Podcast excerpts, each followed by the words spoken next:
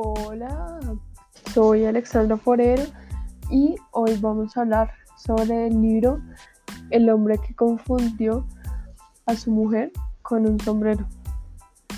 Curioso título que le pone el autor Oliver Sacks a su libro. Pues la verdad este título sí se puede se puede decir que corresponde a cuanto su primer capítulo.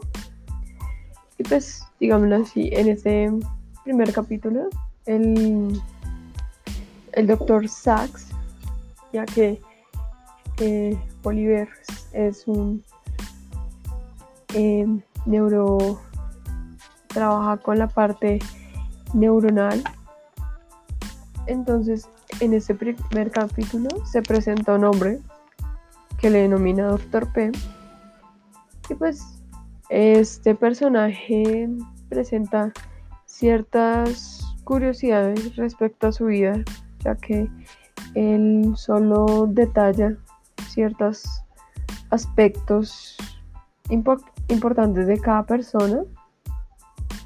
Y pues en eso él no da ningún tipo de señal en cuanto a alguna enfermedad así súper rara del cerebro. Eso sí, no puede identificar a las personas, ni puede identificar objetos. ¿Cómo así que él no puede identificar que es un guante? Eso ya es muy serio. Eh, entonces ahí no hay ningún... No demuestra ningún menor señal en cuanto a reconocimiento. Ya luego hacer ejercicios así de la memoria y toda esa vaina. Y tampoco es que presente como mucha mucha imaginación y el doctor Sachs se pregunta ¿qué, qué es eso tan raro que le pasa al doctor P y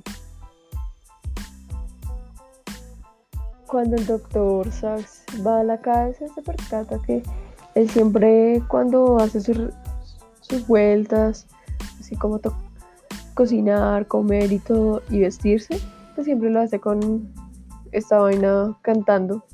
Con eso puede realizar sus actividades. Pero si, si uno lo ve que ya deja de cantar, es como se desconectó del mundo. Esto mostraba que se desconectaba tanto de lo interno como el externo. Aún así no hubo mucha profundidad y se vio que eh, no encontró ninguna enfermedad que con la que se pudieran asociar esos, esos síntomas. Pero sí los encontraron años después en otro paciente con otro doctor y pues baila Dr. Sachs encontrando eso. Luego nos presentan en el capítulo 2 un man llamado Jimmy que estuvo en la guerra, en los los submarinos trabajando ahí, ya que se le daba lo de las matemáticas y tal, y todo eso. Pero se da cuenta que no tiene buena memoria. No se le olvidó todo lo que pasó después del 45. No sabe nada. Se le olvidó lo que su hermano se casó.